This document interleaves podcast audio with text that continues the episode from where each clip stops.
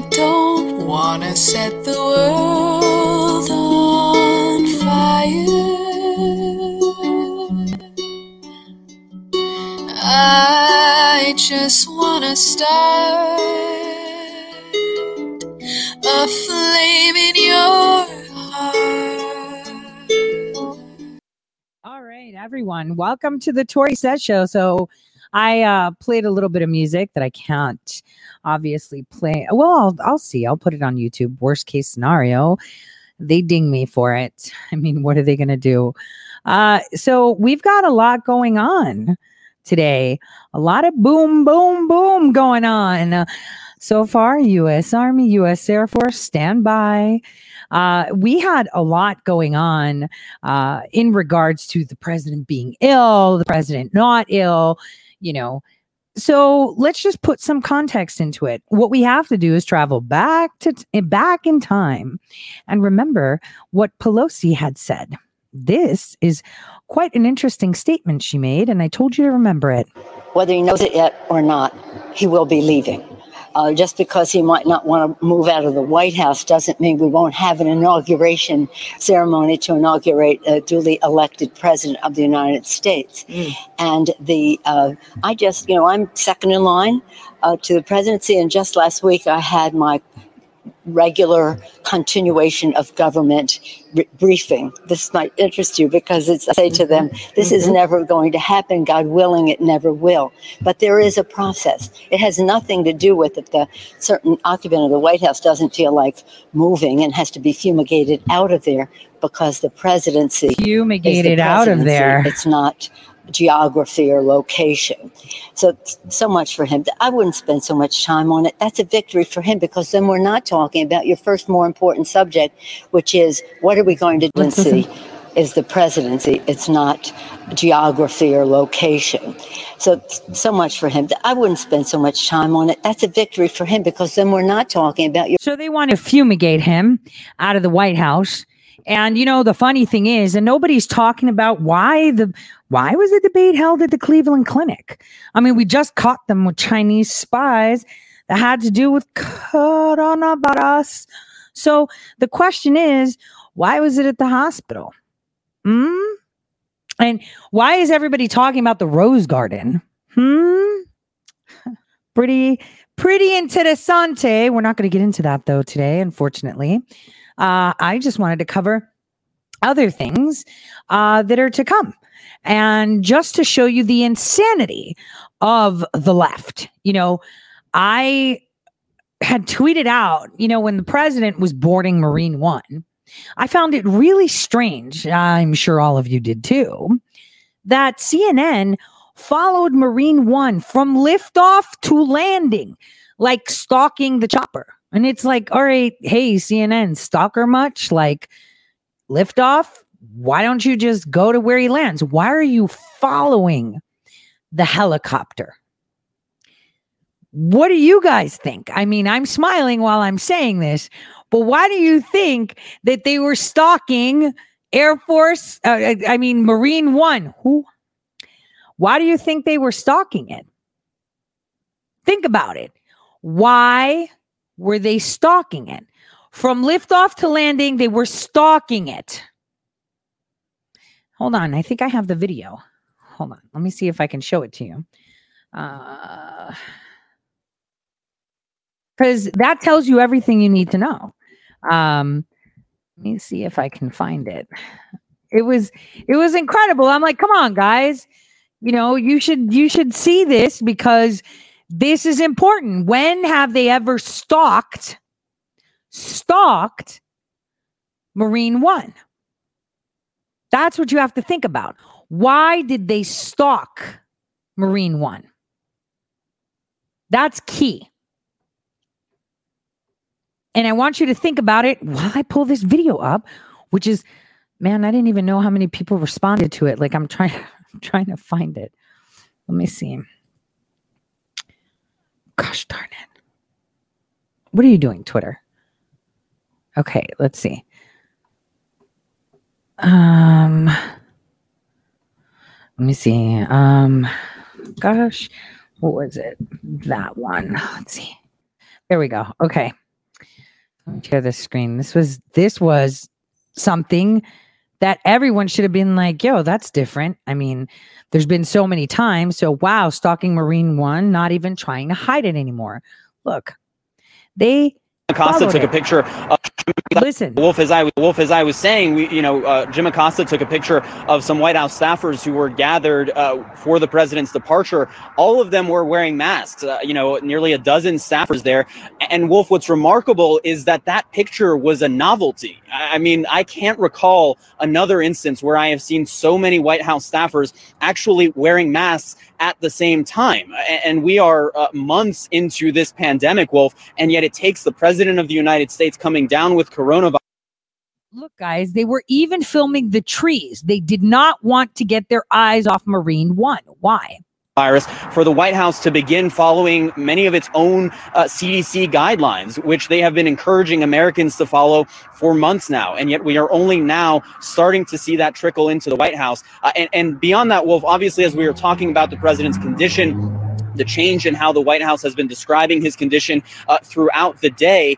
One of the reasons why we are obviously so skeptical of the way that they've been describing the president's condition is because this is a White House, Wolf, that has obviously consistently withheld information, offered counterfactual false information, not only about the president himself, but about a range of topics. And so we often talk about this White House's credibility problem, Wolf, and this is when it matters. These are those national security crises when the White House's credibility matters. It doesn't just matter as it relates to matters of foreign policy and matters of war and peace, but it also matters when it comes to the president's health, which is also, of course, a national security matter. And we are now seeing the results, Wolf, of 5 years from the president's candidacy throughout his time in the White House of his falsehoods and his lies coming back to bite him, in the sense that it is very hard to believe word for word everything that the White House is saying about the president's condition. And furthermore, because of the fact that there has been shifting explanations throughout the day, the White House chief of staff saying the president's very energized, then the doctor, Sean Conley, the White House physician, saying that the president is fatigued merely hours later. Okay, so that was interesting, right?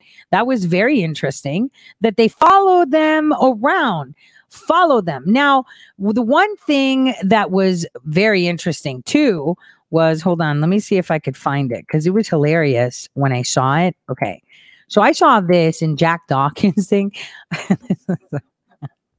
I'm sorry, this picture is like the funniest thing I have ever seen. I think the subtitle in this made me laugh so hard. I just couldn't help myself. But the question is, okay, so CNN is following Marine One insanely, right? Like they're following through the trees, talking about it, and, following it and saying all these things. Oh, see, he didn't take it seriously and we can't trust him and it's all lies. Wait. So let's do it this way. Let's pretend all of us are sitting around and you, me, and another person, three of us, let's say, decide to tell everyone that if they drink, pink colored water, that they're all going to get sick. And it's a lie, right? It's a total lie. And the rest of the world is saying, you can drink pink water. I don't know. I'm just not going to drink it because I'm scared. And the president's like, we'll find a cure. It's no big deal. Like, whatever. It's not going to kill you because you made it up with your friends, right? You made it up. You know it's not true, right? So then suddenly some guy starts to say, the president says, uh-oh, I drank some pink water, I'm dying. And then all of us are looking at each other like, what the heck? We know that's BS, right? What's going on? He's drinking the good. Then maybe something else happened. Maybe they got to him. Maybe whatever we planned at the clinic worked, right? All right, so let's run with it so everybody believes that the pink water that we totally said is dangerous, that it is. So then we thump. Oh, pink water kills you. And he was like not taking it seriously. And look at that. And no. And he's going to die. And we need transition of power. And he's on oxygen. And he's on life support. Oh, woe is me. Pelosi's going to become President, soak them teeth, Pelosi. Get that new poly grip. We can't have any loose teeth flying. You're up next. Everyone's thumping it. Then, think about it. What if they knew, but they used it as cover because they knew about something else? That's treason. That's sedition. That's a crime. Okay. So then we had them going insane, fear-porning the world. Oh, my gosh, he's going to totally die. National security. We're going to be going to war. He can't work. Kamala Harris pulls out of the VP debate. So weird. Of course, it's a Harris administration. So all of this is happening. Wait. And then they get upset that he got better. So first he's on his deathbed and we're really sad. And this is so bad for America. And everybody needs to panic because, we're going to have a problem. But then they get angry because he goes to say hello to people and that he might be coming out. So they are unapologetically upset. That he's better, unapologetically. Wait, you got to see this. And they titled it, Cabrera fires back at Trump advisor defending Trump's Walter Reed outing. What? Excusez-moi. Is it do you want him on the deathbed? Of course you do. But listen to how insane she goes. What? First of all, why did the president leave the hospital for this publicity stunt? Anna, well, thank you very much for having me on this evening. Good to be back on with you here on CNN. Okay, first of all, let's talk about Jason Miller. He is so awesome. He's totally trolling her. Her opening statement, why did he do a publicity stunt? He's supposed to be dying. Why is he out? Listen to her and listen to him. Thanks for having me on. A couple things I want to tell you here. I want to tell you about two conversations that I've had with the president. One was about 15, 20 minutes ago, and then I had a lengthy conversation with him yesterday. And when I had this half-hour conversation with the president yesterday, he said two really important things. Number one, that we're going to defeat this virus. He's going to defeat it. We're going to defeat it as a country. Then we're going to go win this campaign. But he said another thing that I found very important, and he said, be careful. I want you to tell people to be careful. That means wash your hands, use hand sanitizer. If you can't socially distance, wear a mask. Be careful. Very important message. We need to pay attention to her body language. She's pissed. She's like, oh, Jesus. He's telling people to wash their hands, wear a mask. We all know it's a hoax. Why is he pushing this? This is really upsetting me. Look at her face. She's telling you everything you need to know. From the president. And okay, so let me stop you there because back to my original question, which was about the publicity stunt of him getting in this vehicle. Is that him being careful when he's putting these Secret Service members at risk when he has the coronavirus and is apparently, very infectious given his symptoms? Damn, blinking override. And you're putting Secret Service, whose job is to defend you with their life, at risk. How dare you for the publicity stunt? Because he's like, coronavirus, blink, blink, blink, blink, blink. It's so catchy. How could he do that? Well, Anna, what I was getting to is, number one, President Trump was feeling very good yesterday. He's feeling even better today. And so it's good to see him on the mend, good to see him on the rebound. Mm-hmm. And he's really been buoyed by the show of support from people who've been outside Walter Reed Medical Center in Bethesda. And he wanted to, as a sign of gratitude, show folks that he's still fighting for them. He's looking forward to getting back out on the campaign trail. And so in a very safe way, I drove by and said hi. And again, he did that in front of camera, so the media was able to see it. And important. Importantly, when I was talking with the president just about 15, 20 minutes ago, he said another thing that I found very telling. They said, I know what it's like to go through this. Let's just stop it right there. So let's just be really, really rational. Okay. So the mainstream media is foaming at the mouth because they know that the pink water doesn't get you sick. And now he's claiming the pink water got him sick. They're tracking Marine One like crazy. And it's like, hello, we have other technology you don't know about. And, disguise, hello. And so they're of the fact, well, no one's seen him in Walter Reed and we don't know what's going on. And there they are investigating the pictures. Oh, they were taken 10 minutes apart in different clothes. Actually, one, he was wearing a jacket. The other one, he wasn't. It wasn't different clothes in different settings just to make it look like he's busy. You know, all these things because they're just like, wait a minute, he's not there. I'm telling you. And this is why he came out, not so much to say thank you to everyone and everything, but to show that he's there. So people don't say, well, what if he's not there? What if he's somewhere else? What if he's on a boat? What if he's on a plane? What if he's on Mars per se, or Venus or the moon? So they're upset. They want to know where he is. They know that he can't be sick from COVID. They're upset that he's using the COVID card. And they're even more upset that they're like, yeah, we're just going to do it with caution. They're like, damn it. Because if he rises from the dead after 3 days and he's better, then he's going to be like, oh, you know, I took hydroxychloroquine or whatever he took and it works. And if it works for me, the leader of this free nation, is going to work for everybody else. So let's make it free. Oh, that means we don't need to have shutdowns anymore. Oh, dear. This is a problem.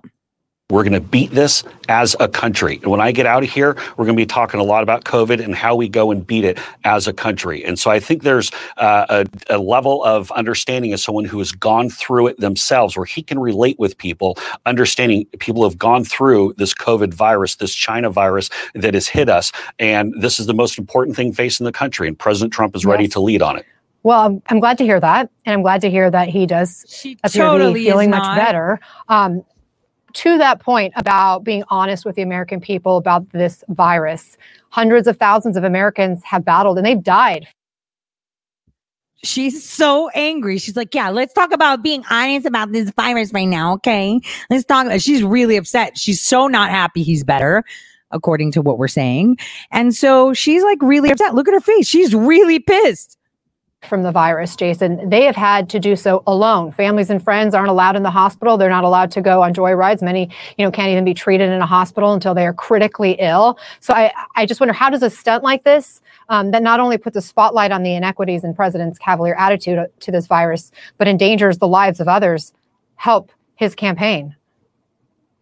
Well, so everybody else can't get treatment like him because they have to be really sick. So the president's like, what, special? Yeah, he's the president. And, you know, they're not allowed to go on joyrides. They can't even go home, and they have to stay home till they're like deadly. And it's like, he's going on joyrides. They can't go on joyrides. Who is he, special? He's the president. Well, how's this helping his campaign? This is a campaign stunt, of course.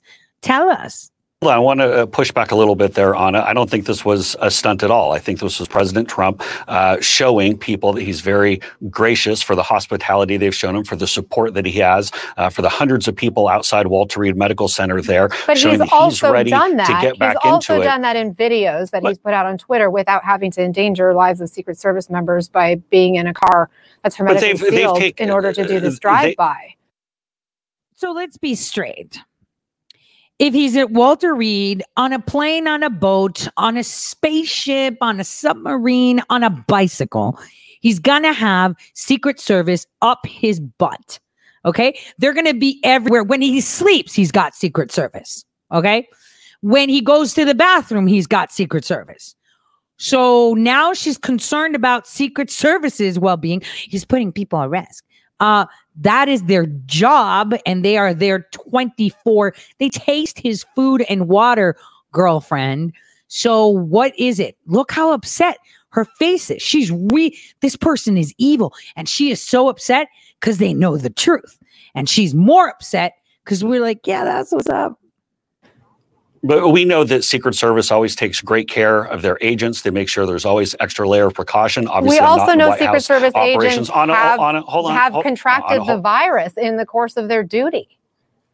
But we also know that Secret Service takes great care of their agents. They always take extra precaution. I'm not part of White House operations or in the White House medical unit, so the exact logistics I can't speak to, but I know the Secret Service takes this very seriously. And I think it was great that President Trump was able to get out there and show he's ready to take this virus head on.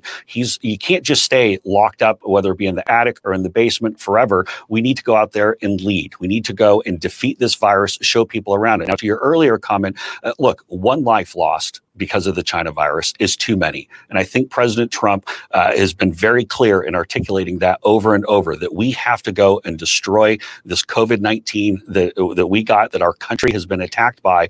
And that's a very clear focus from the president. You see it on everything, what he's talking about on the campaign trail. You see it in his speeches from the White House. You see it in our advertising. This is his clear number one focus. He's been downplaying the virus. And let's just be honest. Let's call a spade a spade. He has not been speaking about this virus in a serious manner. And yes, it's true. And we've heard him on tape talk about how he intentionally has downplayed this virus. He hasn't worn a mask every time. He's been holding these rallies without social distancing, with most of the people in the crowds not wearing masks either, which is an extremely high risk environment, and he knows it. Yeah. Dear, like, I'm doing translations here, or interpretations, actually, because it's verbal, but people call them translations. So let's have an interpretation here. What? So, damn it, you're saying he's sick, so you're making this look real. Well, he said it wasn't real. And he's not wearing masks, and he's holding rallies. How could he hold rallies? This is just terrible. Fine, we're going to call him peaceful protest, and he's going to be a guest speaking at our peaceful protest. That's what's up. Look at how upset she is. She's ready to cry. Look at her face. Jason Miller, smooth and cool as a cucumber. He's just rolling. Man, he's so badass. I really like him. I'm going to fundamentally disagree with you on this. What the president has made very clear is that we can't stay locked up. We can't stay hidden in the basement forever. We have to take this head on. As the leader of the free world, he can't run away from this. You can't just stay locked up in the White House for 6 months. I'm going to stop you there, because you're right. He could still go out there, but even as he goes out there, Jason, he is not taking the simple precautions that could save lives, and he's encouraging his supporters to come to these rallies, to his campaign rallies. Yeah, like, okay, fine. Let me tell you, right? He's encouraging people to go out. Like, how could you? Like, Black Lives Matter, that's totally another thing. They're twerking, and it's for social justice. This is about, rallies, and Biden can't fill in squares. He has like 9 people coming out because everyone else wants to be safe. Trump just wants to put people in danger. So let me tell you that pink water is dangerous, and you said so. So I'm going to use that against you now. Let me finish. No, Anna, you're misstating it. We have video. Let me show you the video from his campaign rallies, guys. Let's play it. Let's show the crowds that are packed into his rallies. Anna, are you also going to show people having their temperature checked? Who don't have masks on. The campaign obviously has the. I wonder if she's going to show all the protests, where they're like twerking in the street, doing splits on each other, sharing straws, close to each other. I wonder if she's going to show that. You know what? We should actually coin them peaceful protests. And we just invite the president. We could say, hey, campaign, we shouldn't be doing rallies. We should be doing peaceful protests. So all of us will be coming as peaceful protesters, and we would like to invite the president to speak at these peaceful protests. That'll make their heads explode. I mean, what? Do we have to set a building on fire? Sure. Let's get a dumpster. Let's throw a little bit of kerosene in there. Let's light that thing up, because apparently if you burn stuff, you don't get coronavirus. And we'll twerk and thump to music too. Just to make them happy. Ability to mandate masks and social distancing, and that hasn't been done, Jason. Will your rallies, will your events, Jason? Hold on just a second. Let me ask the question, and then I will stop. You're asking multiple questions, Anna, before I can respond to any of them. I haven't asked the full question. I'm making the point and showing the video with the Trump campaign supporters at these rallies without masks, without social distancing, in an environment in which you've set up for these rallies. Will you make changes now? Because the president has experienced this. He knows, the reality of the virus, as you discussed. Will there be changes to his campaign events in which you will mandate masks and mandate social distancing? So let me tell you what we're going to do. We're going to make sure that we take everybody's temperature as they're coming into events. We're going to give everybody a mask. We're going to give everybody hand sanitizer. Which is what you've been doing. Encourage people to wear their mask. And you know what? That's been a very safe and very responsible thing to do. And that's what we've done from the beginning of this. We're taking this very seriously. And so we've always been leading from the front on that. And we're going to continue to. How is this very safe and very responsible? We just know from that Rose Garden event, for example, where people weren't wearing. Okay, so that's not where he got it. And your super spreader was wearing a mask, and people that got the coronavirus supposedly at the Rose Garden were wearing a mask. And if masks work, what do you care? You're wearing a mask, right? The diaper on your face works. Let's go with it. So other people just want to go there. What if they have a death wish? They don't want to wear it. What's your problem? They're just going to die. Are you saying that we should enforce people to not want to die? Maybe all of us should wear those dog cones. I mean, I hear it's all the rage. Mask where people were in social distancing. There are multiple people who've since contracted the coronavirus. And it's the very same environment that we are seeing at your rallies, except for there are even more people who are packed in. So everybody who's around the president, fewer resources to make sure everybody who's around the president. Okay, everybody who's around the president is tested. People are kept a distance away from the president. Also, there's masks that are distributed, hand sanitizer that's passed out. There's a lot of things that we don't know about this virus. So, for example, one reporter I know that contracted COVID. Anna, you have to. Anna, you got to let me. People who wear masks. Anna, can I just let me finish this answer because I'm trying to be responsive. I'll let you finish. To you. Forgive me. And so one reporter who contracted coronavirus was wearing a mask the entire time and still contracted coronavirus. And so the important thing here is there are a lot of things we don't know about COVID, but what we do have to do is stay vigilant in developing these therapies and these vaccines to make sure that we defeat it. We can't stay locked up the rest of our lives. We're going to be smart. We're going to be responsible about this, but we're not going to hide in fear. President Trump wants to get life back to normal for people. And that's a critical point. On the other side with Joe Biden, I think he wants to stay locked up forever. President Trump is going to lead us through this and he's going to defeat it. Jason, let's be clear. The president is in the hospital right now because he contracted the virus and he has put himself at risk by conducting the business the way he has and conducting some of these events. So you mean that he's doing events and that he went to announce the SCOTUS nomination? That was a risk and he shouldn't have done it. But apparently it's all his fault. Jason Miller obviously knows what's up. She's just really pissed off that now the narrative's in our park. And so that is the problem that she has. Listen to her ending here. But let me just come back to you're part of his campaign. So let me just go back to a question that I asked you earlier. Excuse me. You misstated just real quick. You misstated something before. President Trump followed all of the protocols. No, he didn't. Everybody around him was tested. Knows. They kept distant, and still somehow he contracted it. Okay, my whole point earlier is just not true, though, Jason. We have the videos in which the president is at events where people aren't following the protocols, where people aren't social distancing, where people aren't. So who cares? Those people don't want a social distance. Like, what is her problem? CNN. Fake news. Anna Karen Cabrera. I'm sorry. Like, this was a lot of fun. We have to watch these things so we can laugh. The funniest thing is, I had tweeted out a couple days ago how McCabe said that he's not going to testify on video. And I saw this tweet from Mike Hess and I was like, whoa, oh man, they obviously know something because apparently McCabe thinks that he can catch coronavirus wirelessly. So I was inspired before I headed out to make this nice short video to show the world how advanced in medical technology. Obviously, these corrupt FBI, DOJ, CIA, and other IC elements, Congress and Senate know something that the doctors don't know. Take a listen. Safety. This is McCabe. And then just on another note, you see that McCabe isn't going to testify this week because he's fearful for his safety. He was supposed to testify before the Senate. This is new evidence too. I'm not familiar with COVID transmitting over the internet, but it seems the dirty cops at the FBI, they can get COVID over the internet now. Yep, that's it. On Zoom calls, on all these things, you get COVID apparently. And then just on a, so, you know, on another. I'm a little bit shocked. I mean, they're getting, you know, that's how catchy it is. Now your masks don't work. If you're on a Zoom call or a Skype call, you're going to totally get COVID via the internet, according to McCabe, because you can't testify because of that. So that was uber interessante, right? Very interesting. I think, not think, I know.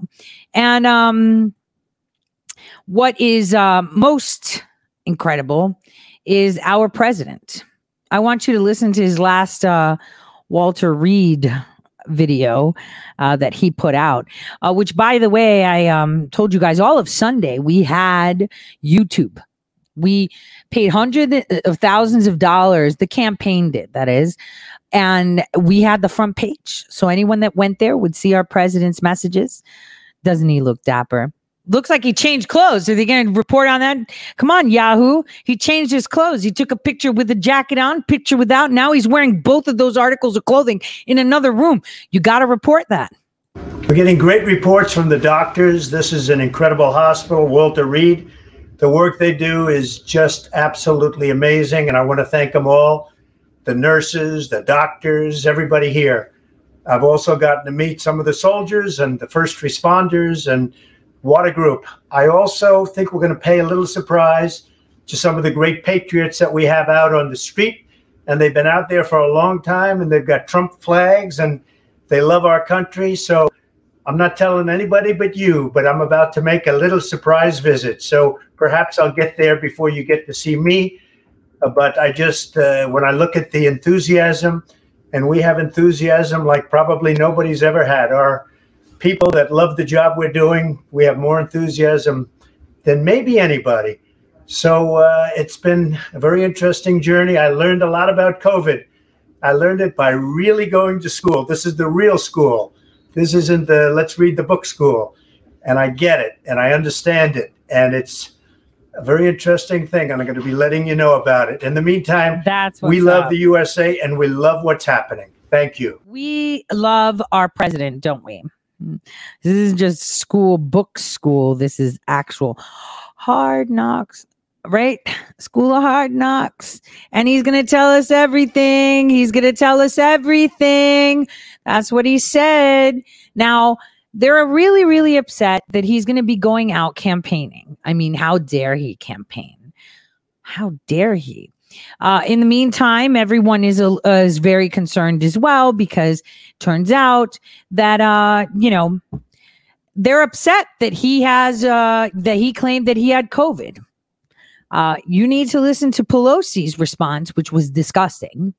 And what they said, I mean, they almost sound like the Chinese who were gloating about the fact that he got sick. Per se. He drank that pink water they all know doesn't really do anything. McCarthy spoke with the president on the phone. He joins me now with an update. Good morning, Congressman. Good to see you this morning. Thanks so much for being here. Thanks for having me back on, Maria. Can you tell us how the president sounded? Congressman, you spoke with him on Friday, correct? Yeah, he called me Friday night after he got into the hospital. It was late, around 10:30 or so. I could tell he wasn't feeling well, but you could see in the president, and you listened to him, and we had a long conversation. He was worried about those others who had COVID. He was determined to make sure we defeat this virus. And he was so appreciative of the thoughts, the prayers, and the well wishes, but he was still doing work. We were talking about how we could get the Speaker, Nancy Pelosi, to stop playing politics and actually get a COVID relief bill, of how hard he's continuing, even in his own state, that he wanted to make sure he got that to the American public, that the airlines would not be laying people off, that we could put people before politics. Unbelievable. You know, she reacted, Nancy Pelosi reacted to the president's coronavirus test, and she said that it was the way he acted was a brazen invitation. You have heard a lot of hate as well online. Your reaction to what you're hearing from the president's critics this morning? Well, it's rather disgusting. And we've watched the Speaker Pelosi say this before, that we're enemies of the state. This is uncalled for, especially in this time and place. And remember, other nations are watching America. This is the one time that we could unite together. I listened in the president's voice, none of those type of languages to anybody across. The one thing I did hear more of, that how committed he's even doubling down to make sure that he lowers prescription drug prices, that he protects pre-existing conditions. And he is sitting here trying to work with this speaker to get a COVID relief package together. And these are the comments that she makes. It's really unbecoming of that position. It's unbelievable. Look, Congressman, I want to move on to what you were briefed on this week. This is really important, which is what the Director of National Intelligence, John Ratcliffe, declassified this week, a major bombshell that we got when Ratcliffe sent a letter to Lindsey Graham going through the intelligence that he was declassifying. You are a member of the Gang of Eight, which, of course, is a term for a set of eight leaders within the country and within Congress who are briefed on classified intelligence matters by the executive branch. You were briefed on this information this week. So let's talk about it. So here's the letter to Chairman Graham. And what we learn here is that on September 7th, 2016, U.S. intelligence officials forwarded an investigative referral to FBI Director Jim Comey and Peter Strzok regarding U.S. presidential candidate Hillary Clinton approved a plan concerning a U.S. presidential candidate Donald Trump and Russian hackers hampering U.S. elections as a means of distracting the public from her use of a private email from her private server. So we see that Hillary Clinton approved a plan to stir up a scandal about Donald Trump in 2016. Congressman, we've been talking about the Russia hoax now for 3.5 years, and now we learned that it was Hillary Clinton's idea. What can you tell us? Well, when Director Ratcliffe released this, the leaders of Congress wanted to have a meeting because no one in Congress, the House or the Senate, has ever seen this information, even though we have spent all these years investigating. Now, let's walk through, and remember, I must be careful here because some of this is still classified, but let's talk about what's in Ratcliffe's letter. First, we find out in July of 2016, that Russian intelligence had picked up that Hillary Clinton's campaign was going to create a false narrative of Trump and Russia colluding. We now find out in July 26 that the CIA director, in his own notes, briefs the president on this, Brennan, to President Obama. Then just this Wednesday, Comey gets asked a question about this referral that you just talked about for in September. He says it doesn't ring a bell.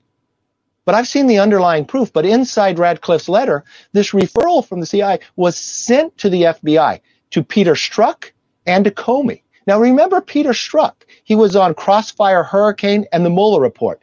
And never once did this intelligence show up anywhere in any of those investigations or to Congress or to the Senate.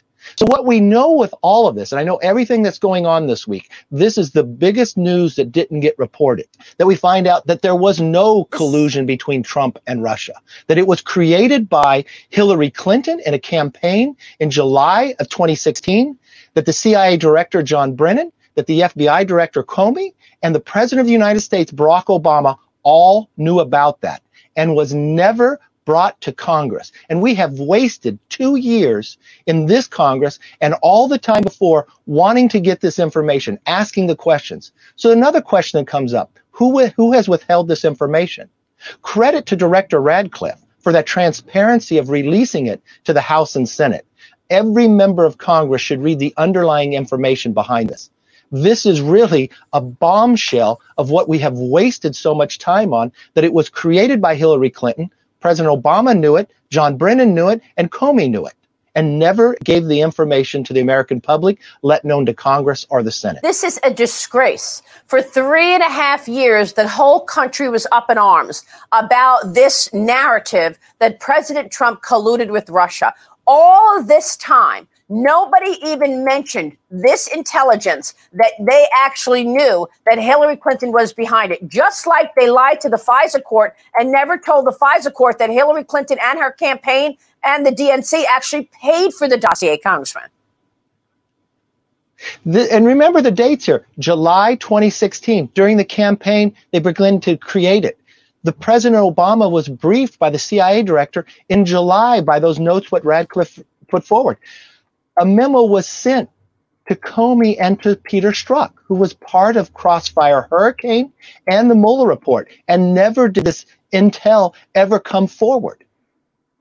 This is exactly what I warned about. Remember, we talked about this in a commitment to America, that the Democrats want to dismantle this nation. This proves it. There is a different way to go forward to rebuild, restore, and renew America.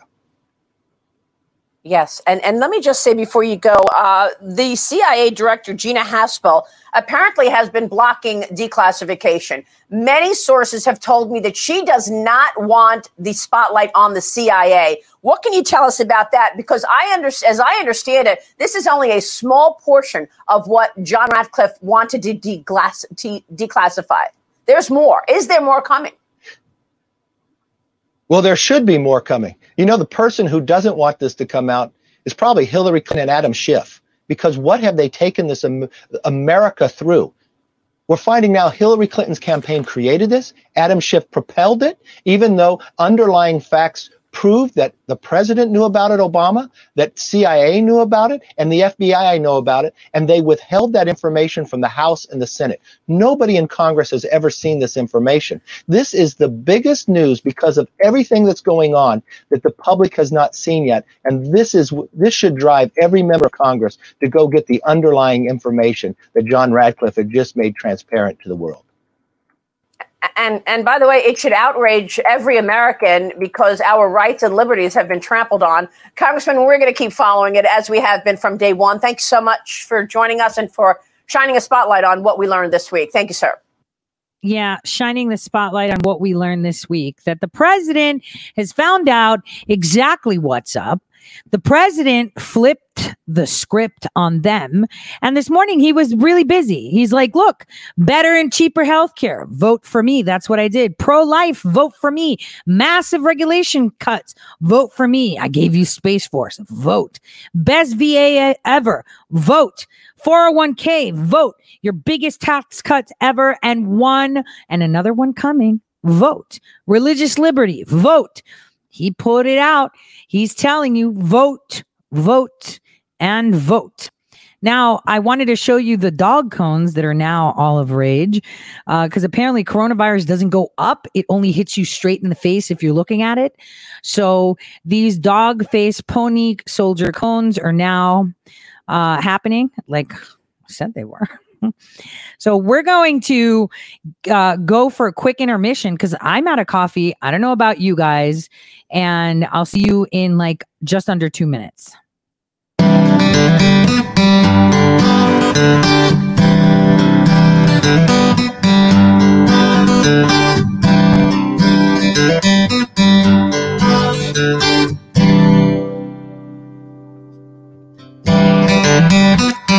about a city of flowers and the sunshine.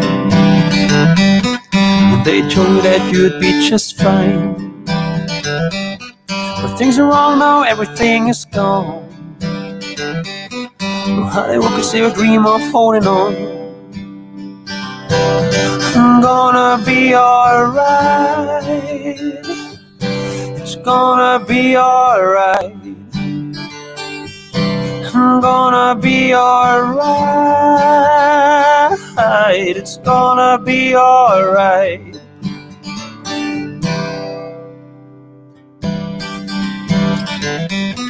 Don't worry, start thinking of a new way. Don't look back, just go ahead and have a good day. Don't give a shit about what other people say. Live it up and do it your own way. I'm gonna be alright. It's gonna be alright. I'm gonna be alright. It's gonna be alright. Ooh. Ooh.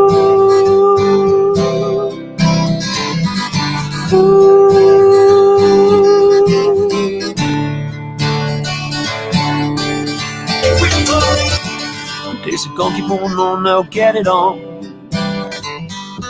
The rise never stopped to turn it wrong. You'll be alright and the best is yet to come.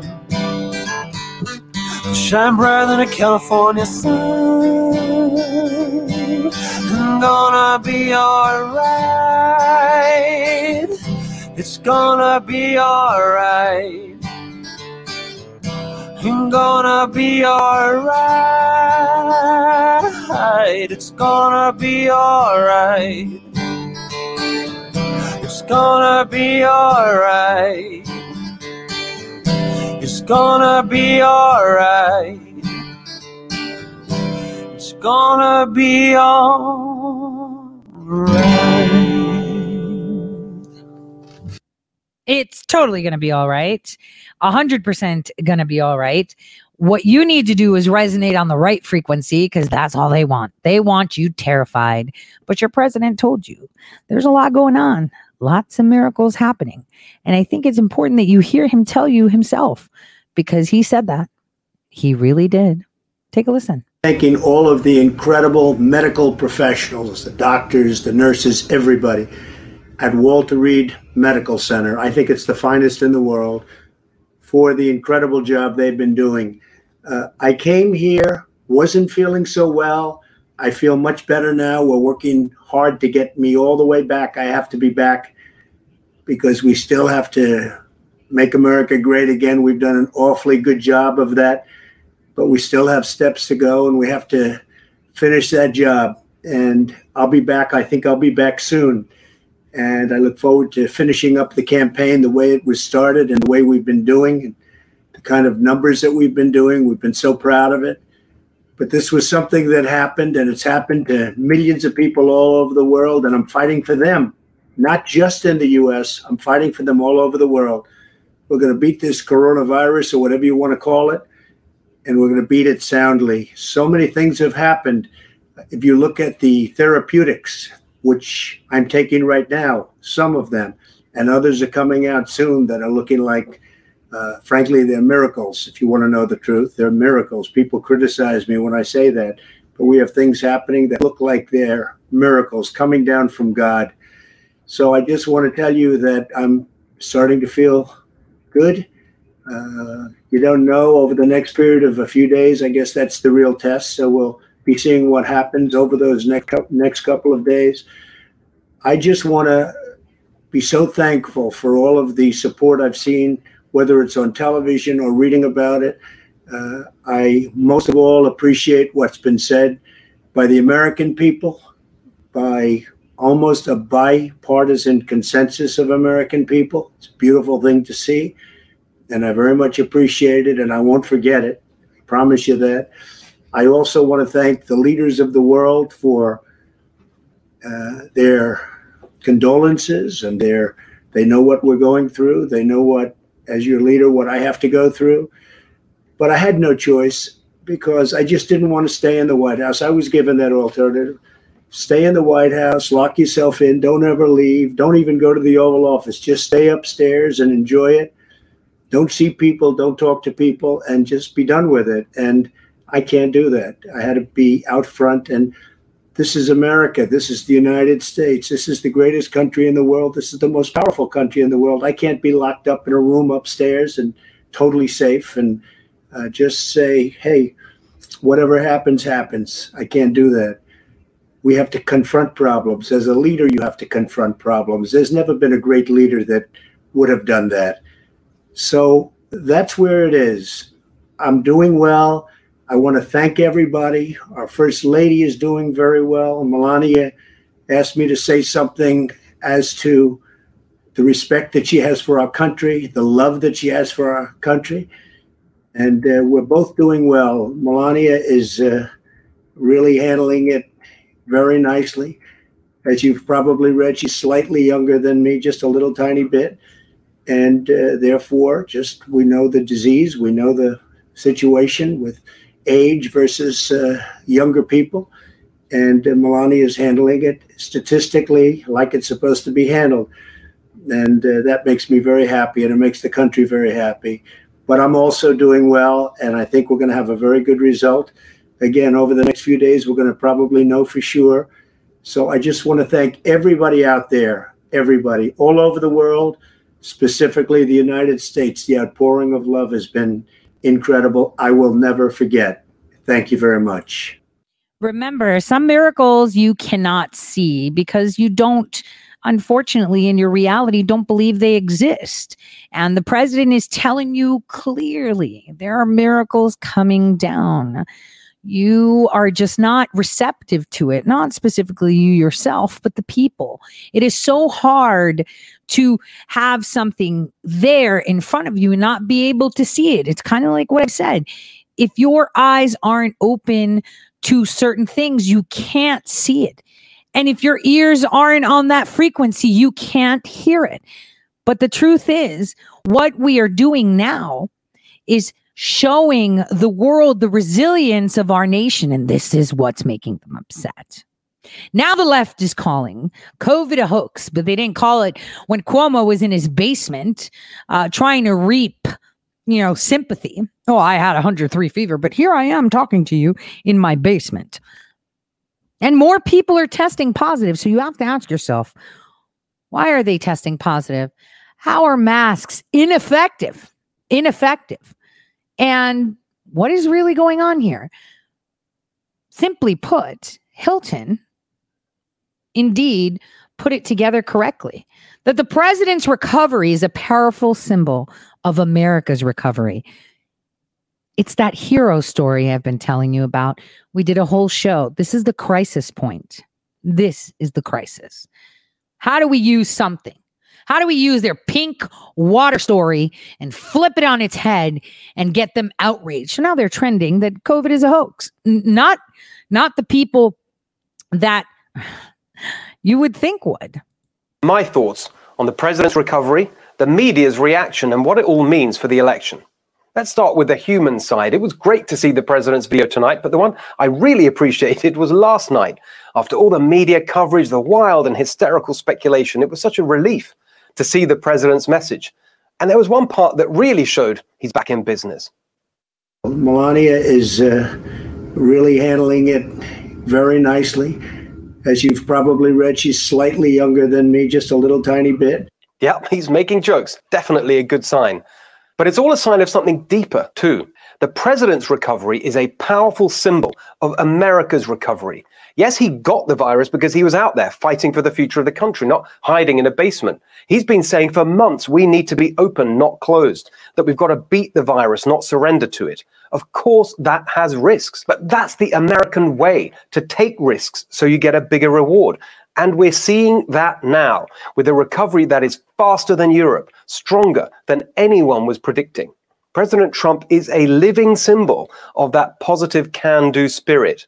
People are free to disagree with it, but it's a clear contrast with Biden. It gives voters a clear choice. Another contrast, the president has been fighting for years for better healthcare through innovation. He is the right to try president.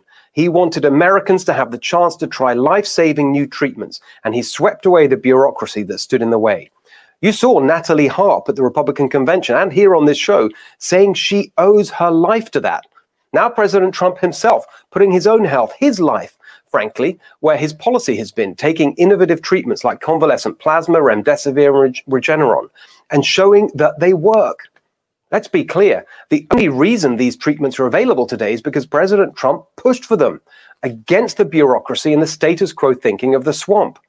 He wants them available to every American. That's why he's battling the FDA bureaucrats over all this. He is a living symbol of why he's right and right to fight. But for the Democrats and the Trump-hating establishment media, the president is now a symbol of a different kind. Within minutes of him announcing his positive test result, they could barely contain their smug satisfaction. In large part, it's his own dereliction is partly to blame for this. Certainly his recklessness has contributed to this horrible situation. He has time and again denied the seriousness of the pandemic, suggested that the nation was rounding the corner and in its last legs with this, battling this virus, flying in the face of science, and been wrong over and over. And now, of course, he has contracted it. And the questions are, what comes next? The next day, did you see how they all went through the motions of decency before getting to what they really wanted to do? Attack Trump and glory in his misfortune. This is tragic. It's very sad. But it also is something that going into crowds, unmasked and all the rest, was sort of a brazen invitation for something like this to happen. Her message was no different to the Chinese regimes. They said the president and the first lady paid the price for playing down the virus. Nice allies you've got there, Nancy. The Democrats, of course, cynically tried to exploit the situation for partisan ends. Biden suddenly decided he needed to wear a mask while he was speaking. And these are the people who say we shouldn't politicize mask wearing. Schumer was straight out the gate trying to use this to stop Amy Coney Barrett's confirmation. And most ludicrously of all, deranged Senator Chris Murphy utterly embarrassed himself with some preposterous Putin plot. But none of it is as bad as what we've seen from the media these last few days. Their whole reaction has been one giant I told you so. We were right all along, they smugly crow. Nothing captured that more than this today from Biden aide masquerading as a journalist, Jake Tapper. Mr. President, you have become a symbol of your own failures. Oh. Failures of recklessness, ignorance, arrogance. The same failures you have been inflicting on the rest of us. That is disgusting. What does that tell you about CNN, which, by the way, has been investing heavily in Europe? Looks like they're going bankrupt in the U.S. Looks like Jake Tapper has gotten a bit silver and looks a bit worn out. Look at his face. This guy.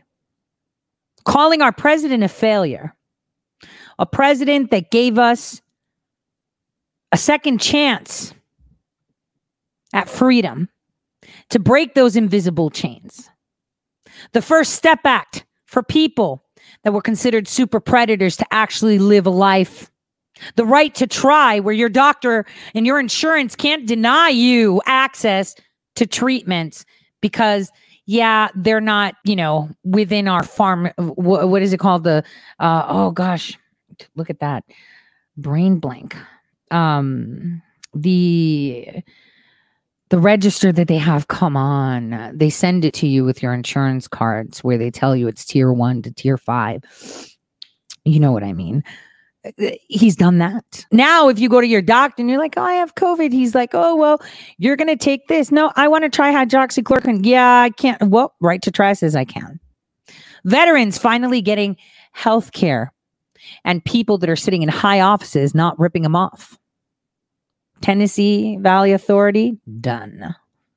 Regulations, done. High taxes, done.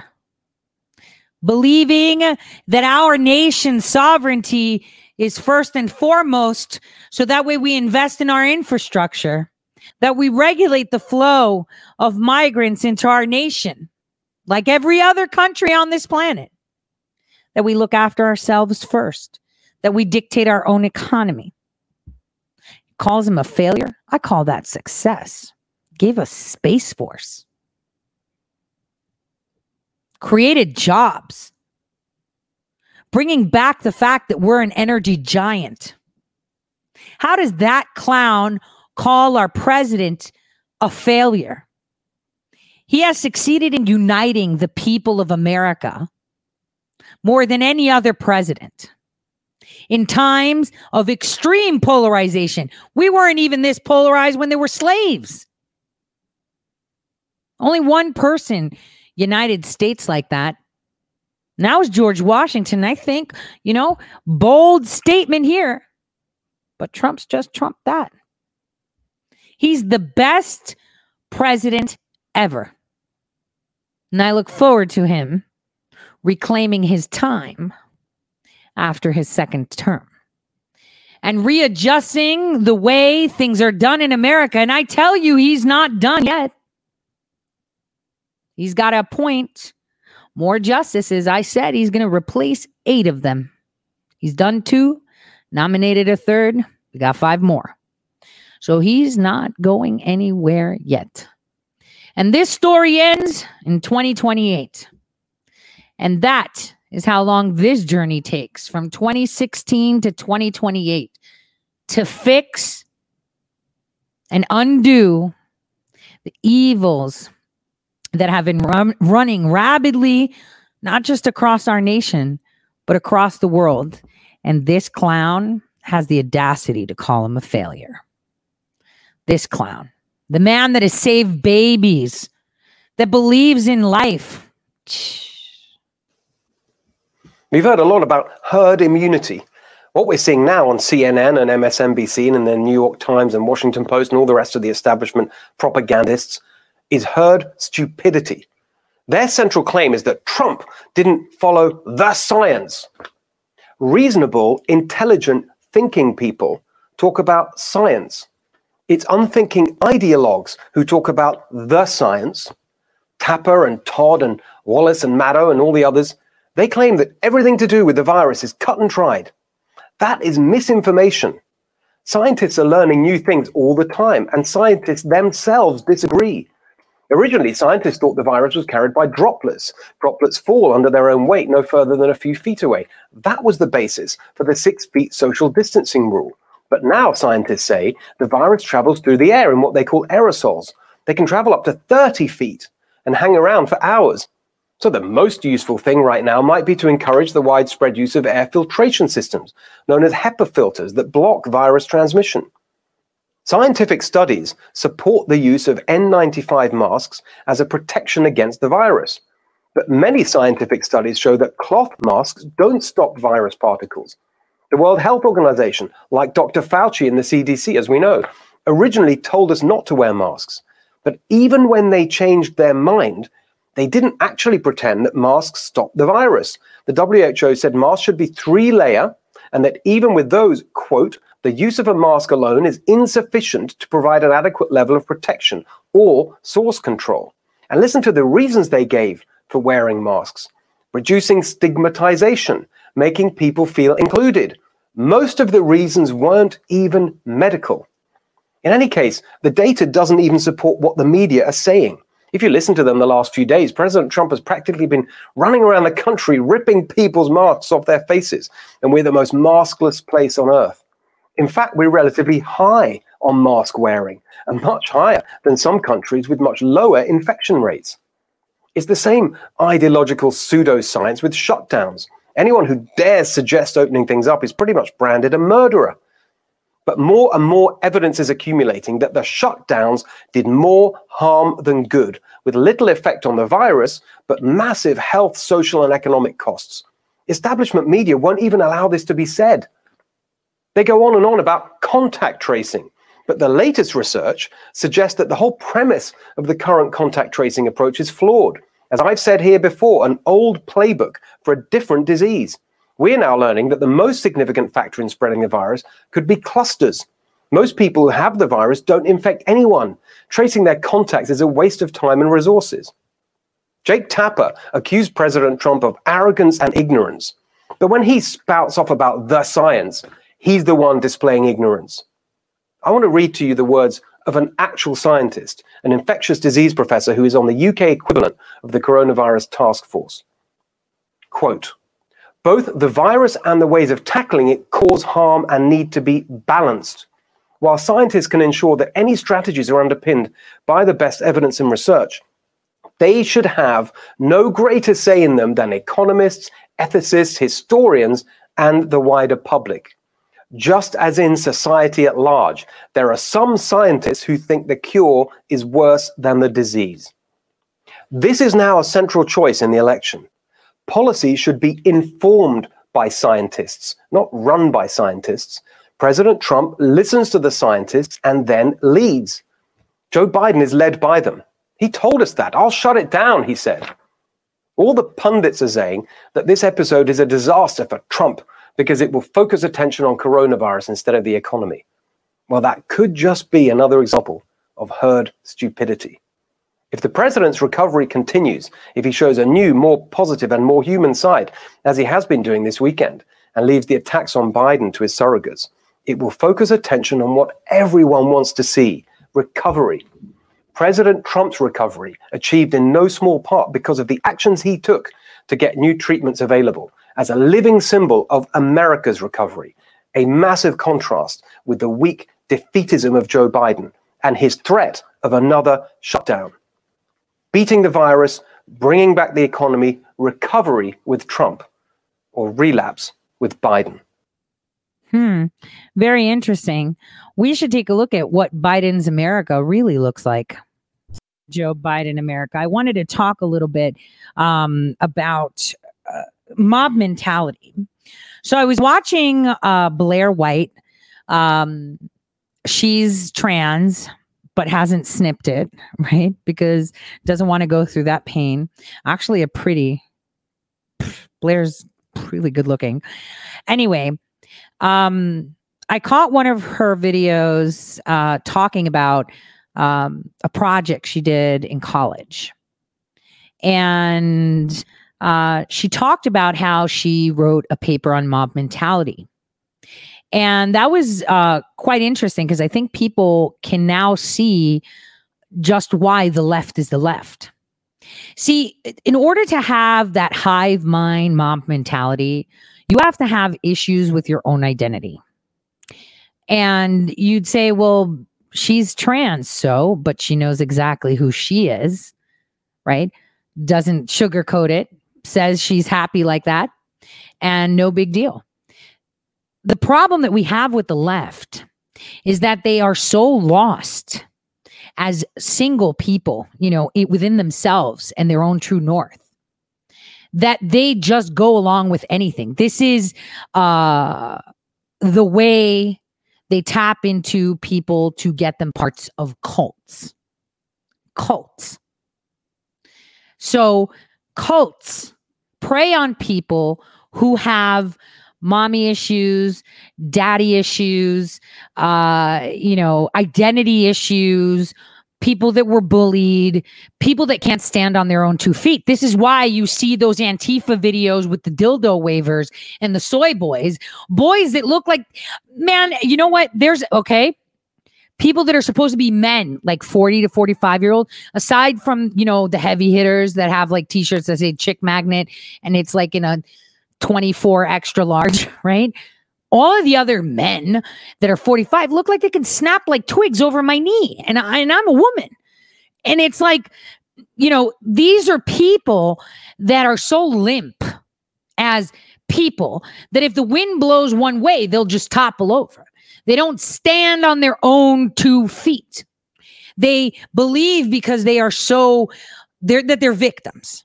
And that's how they've created this mob mentality to have all these people. They don't know what color they want their hair. Is it going to be pink today, blue tomorrow? Strip it down to this. Is it red? Is it a rainbow? Am I a unicorn today? Do I go long? Do I go short? Do I want to snip it? Do I not? Do I want to go back and forth? With what I identify as? Those are the people they target. And they have done this from a very young age, because at a young age, when you get foundations of 1 + 1 is 2, they're telling them 1 + 1 is 2, but could be 3, could be 4. And the kids are sitting there like, all right, so how do I tell right from wrong when I don't even know what 1 + 1 is? How do I tell what's a boy and a girl when they're telling me there's nothing that can identify it? You make it within yourself. We have taken away the foundations and created the perfect cohort from a scientific perspective to be able to join this mob mentality. They are brain dead per se, not because they have sustained physical injury, but they have sustained huge emotional, deep injuries. Back in the day in high school, everybody always had some bullying going on, or, anything, these little factions of groups. Now, that's not allowed. Everyone should be the same, and everyone can start crying, and then everyone gets made. There's no hierarchy. There's no competition. Everybody gets an award. This is the mob mentality we're seeing. Those are the people that we see. Now, the people that we see rioting are opportunists. They believe that the world owes them something, like, you owe me. Why? Because I was born into a family that didn't have anything. So the world owes me, because I should have had an equal opportunity like that dude that lived in a mansion with 3 pools, a tennis court, and 50 cars. And it's like, stop. You may have been in the ghetto, but your mom loved the crap out of you. You chose to, she did as much as she could. That kid with the 20 pools and the 50 cars probably didn't get the love from his parents that you did. You don't know. Everyone carries their own cross. Yet we've been taught that all of us should not be carrying different crosses and that our experiences shouldn't be wounding. It is those scars and those wounds and those mistakes, because mistakes make great stories, right? That season you. It's like a cast iron pan. It's got to be seasoned to make the meat taste good, right? So this is how they pander to them. So now think of this. We already know there's fake news. And at this point in time, almost 4 years of being spoon-fed fake news, we are now starting to discern the bitter taste in our mouth when it doesn't make sense from whoever it's coming from. And so now they get a taste of their own medicine, which is we flip the fake news on them. And they don't know what to do with it. They are freaking out completely. You know, they have all these things set up. They are banking on the president being eliminated from the equation before the elections. They are banking on that. Lots of them are banking on. Nations are banking on that. Gina. You don't get it. Pompeo is a very Christian man, though we disagree. And he always claims, I'm there for the careers. I want you guys to be in your careers. I want you to be in the State Department and do good. His actions, though, is chipping away at the corrupt. He's like, yo, this pillar in the State Department has got some woodworm. Burn it. This one over here has got some holes in it. Remove it. Replace it. He's moving along, and he plays Gina Haspel, head of the CIA. That's the way you do it. You put the person there that has the most to lose. Her feet have been on fire for forever, and she is begging that the president loses. Begging. And now with this COVID, it's driving them insane. Now everybody's getting it, and you're like, well, all of them are going into shelter in place, maybe? I don't know. Let's take a look and see how our press secretary's announcement was done. Take a listen to this. Fox News alert, half past the 11 o'clock hour on the East Coast, and breaking news right now. The White House press secretary, Kayleigh McEnany, has just confirmed that she has tested positive for the coronavirus. She's put out a statement. She says this: after testing negative consistently, including every day since Thursday, I tested positive for COVID-19 on Monday morning while experiencing no symptoms. No reporters, producers, or members of the press are listed as close contacts by the White House medical unit. Moreover, I definitely had no knowledge of Hope Hicks' diagnosis prior to holding a White House press briefing on Thursday.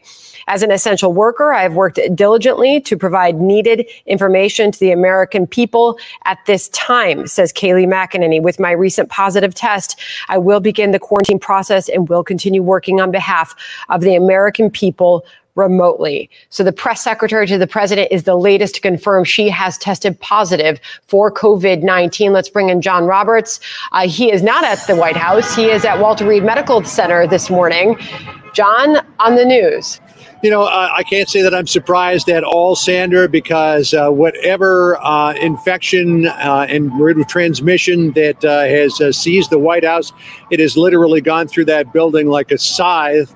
I mean, you had the president, you had the first lady, you had other people who were at the Amy Coney Barrett nomination, you had people who were involved in debate prep, people who were at the debate testing positive, and now Kayleigh McEnany has tested positive. We're praying for her, of course. She's got a very young daughter, a husband as well, and as a mother, you never want to get coronavirus because you don't know where it could go in your family. So prayers go out to Kayleigh that she's going to be okay during this. But it just goes to show how pernicious this virus can be. The fact that it has infected so many people at the White House over the last 10 days really is quite remarkable. In terms of where we are here at Walter Reed, we expect that we're going to get a medical briefing at some point during the day today. I don't think anything is particularly imminent. Sandra, maybe something early in the afternoon. Right now, the president's doctors are consulting with him and with White House staff about the way forward and whether or not the president has been improving enough that the president could potentially go home. So we'll likely hear from the doctors a little bit later on this afternoon. Back to the Kayleigh McEnany positive test for coronavirus. There are other people at the White House who I know, who I've been in contact with, who are close to the president, coming back from Bedminster, let's say in New Jersey on Thursday afternoon, who have not yet tested positive. Will they test positive in the future? We don't know. There were also several of us who were fairly close to Kayleigh during that briefing on Thursday at the White House, myself included. I've been feeling fine ever since then, but now that she has tested positive, perhaps a test for me is in the offing. We'll see. But again, our prayers go out to her and her family and her young daughter that everything will be all right. Sandra. And for so many of us who have known Kayleigh for so long, our thoughts and prayers for her and her family. As you mentioned, she's got a young daughter at home. I don't even believe she's a year old yet, a baby. No, it's just a few months. Yeah, she started in her role there as the White House press secretary April 7th, of course. And she's been by the president's side throughout this. So add this to the growing list of folks inside the White House, around the White House. Chris Christie's hospitalized at the moment, John. We know the RNC chairwoman has confirmed positive, Kellyanne Conway, and the list continues to grow. Our thoughts with her. And I thank the White House campaign team for suggesting not to go. I mean, bottom line is all of this came from the Cleveland Clinic. I don't want to hear Rose Garden BS. I don't want to hear anything like that. And someone sent me a link to a video. I want to play it for you, but I just want to tell you there's a lot going on before we play that. A lot going on. So first of all, Bash, that was one of the U.S. attorneys that President Trump appointed, just resigned today. That's a very big deal. He quickly resigned today. You have to think, why did he resign? We've got Larry Elder joining the administration. And of course, Tom Vinton. Oh my gosh. We got Mr. Judicial Watch in the position of overseeing the D.C. judges. That's what's up, Sullivan. That's what's up. So there's a lot going on. There is a lot going on. And if Bash was fired or resigned, that's the question that all should ask. So now we're getting everyone in shelter in place, right? And this is a question you should ask yourself. I told you 15 to 17, Army and Navy, boom, boom. There's two. Boom. Simultaneously, Army, Navy, boom. Today. So keep your eyes out for another two. It's a big deal. It is a very, very big deal that they're talking. They're talking. So let me just find that Cleveland Clinic video. Find it because someone put it out. Gosh darn it, I'm looking for it. And it's something that I said. Remember, we were searching the whole... We're investigating the whole, damn you, Battelle. Damn you. And I also wanted to show you, I wanted to say something, the whole, obfuscated, really weird narrative behind Pascal is incredible to see who sits on the right side of history and who is not. Look at the people that came out bashing Pascal and look at the people that didn't. It's very important. So hold on. If anybody's got a link to that, I'd like it because I'm still looking for that Twitter link with that video because I missed it. Let me see if I can see it. Where is it? Look, SCOTUS Gate is coming now. There's so much happening this month. I mean, trick or treaty. So I just wanted to say trick or treaty. Let's see if anyone has it. I'm looking at the chat room too. Thank you. Okay. Thank you. There we go. Let me share that quickly because I want you guys to see. I think RSBN had it out. I was talking about this with Millie and Gavin while we were watching it from afar on the other screen. And, you know, that was my concern too. I don't know, but we need to find out. Keep watching. Very close to winning the whole thing. And the Democratic establishment panicked. Within weeks, Joe Biden got the nomination. There he is. So we're on a candidate who may be senile, but as far as Wall Street was concerned, it was not a tough. Look at him wiping the podium. You know how Trump puts his hands on the sides, and he wiped the wire leading up to the microphone. Very strange. We need to check out who this guy is. He had on a suit with cowboy boots, so he would stand out, you would think. Was there coronavirus on this napkin or something else that they tried to attack our president with? Or something else. Or something else. Again, or something else. So, you know, no one talks about why it was done at the Cleveland Clinic. And how they were in a negative pressure room. That's one thing people don't know, which is interesting. There's a lot of stuff leaking out of there. I'm still collecting that information. I guess maybe because I'm proximal, I'm getting some stuff. But I do know that Biden actually had his own medical team. And I was wondering, when is someone going to report that Joe Biden had his own medical team with him? Like, why does he need a medical team? And let's remember that we actually had booked the Cleveland Clinic, right? We had the Cleveland Clinic planned from a long time ago. And that's another question. You know, he wiped down the president's podium, but not Biden's podium. Another question. So many questions. So here is the White House optimistic that the president may be returning to the White House today. I want you guys to see the commentary. And remember, these are supposed to be people that are supposed to be giving us unfettered, unbiased news. Addresses the nation while he's being treated for COVID-19 at Walter Reed Medical Center. Let's bring in Mark Meadows, the White House Chief of Staff, who is live on the phone from Walter Reed. Good morning to you. Good morning. Nice to be with you. And obviously, this is an important day as the president continues to improve and is ready to get back to a normal work schedule.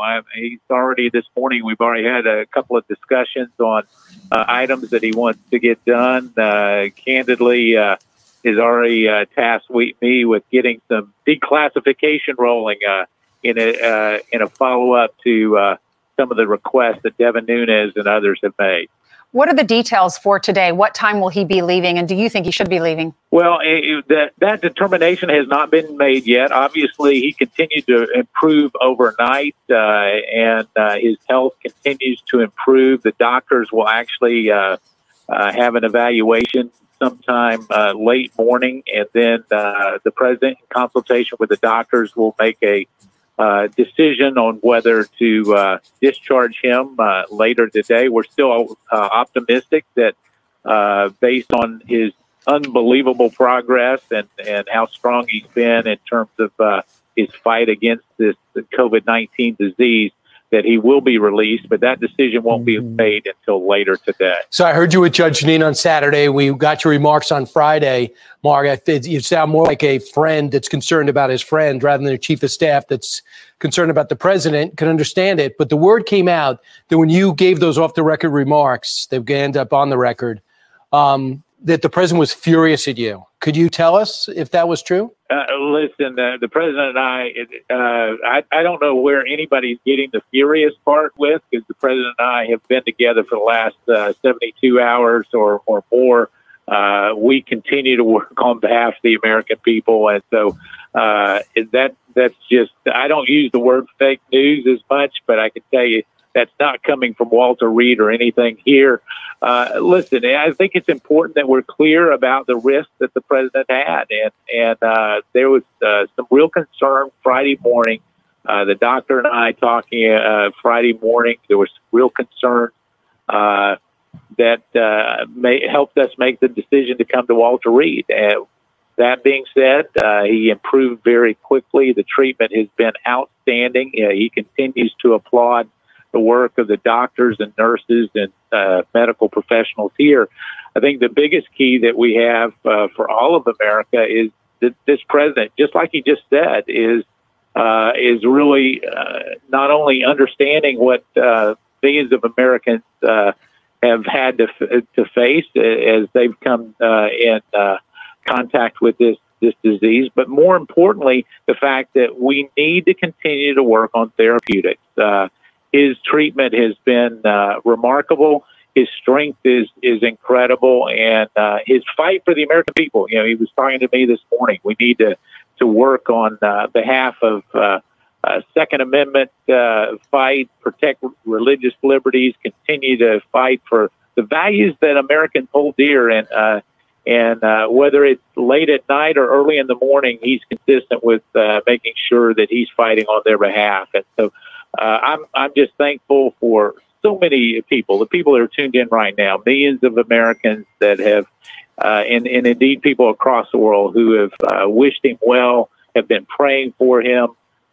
He, you know, obviously expressed that appreciation to some of the people outside of Walter Reed yesterday, right. And even with that was getting criticism. Now, here's the interesting thing is, you know, they're criticizing, well, he put his Secret Service agent at risk.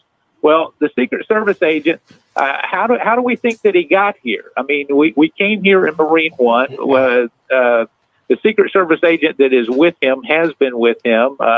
He's been with him in cars, and yet we took additional precautions with PPE and others to make sure that they were protected. But, you know, a number of folks are trying to just make a big deal of that when indeed I know that myself and some of the Secret Service detailees are right there with him, right, trying to make sure that he's protected each and every day and that he returns back to the White House as expeditiously as possible. Right. And, you know, a lot of people, Mark, just want to make sure that he doesn't leave the hospital too soon because they don't want to see him go back to the hospital. And we do understand that the White House has got a medical suite and he can absolutely be taken care of there. Can you explain, speaking of suites, can you explain the presidential suite there at Walter Reed? Because you were talking a little bit about how the president, you know, you got up early, you guys are already working. Is he in one room by himself? Are you in another room? Is there plexiglass? How many people are wearing masks? How do you interface with him? Is it you're yelling through the door or what? Well, that's a good question. No, we're not yelling through the door. We actually have a protocol. We get tested every morning. We have N95 masks. Are you all around a big conference table?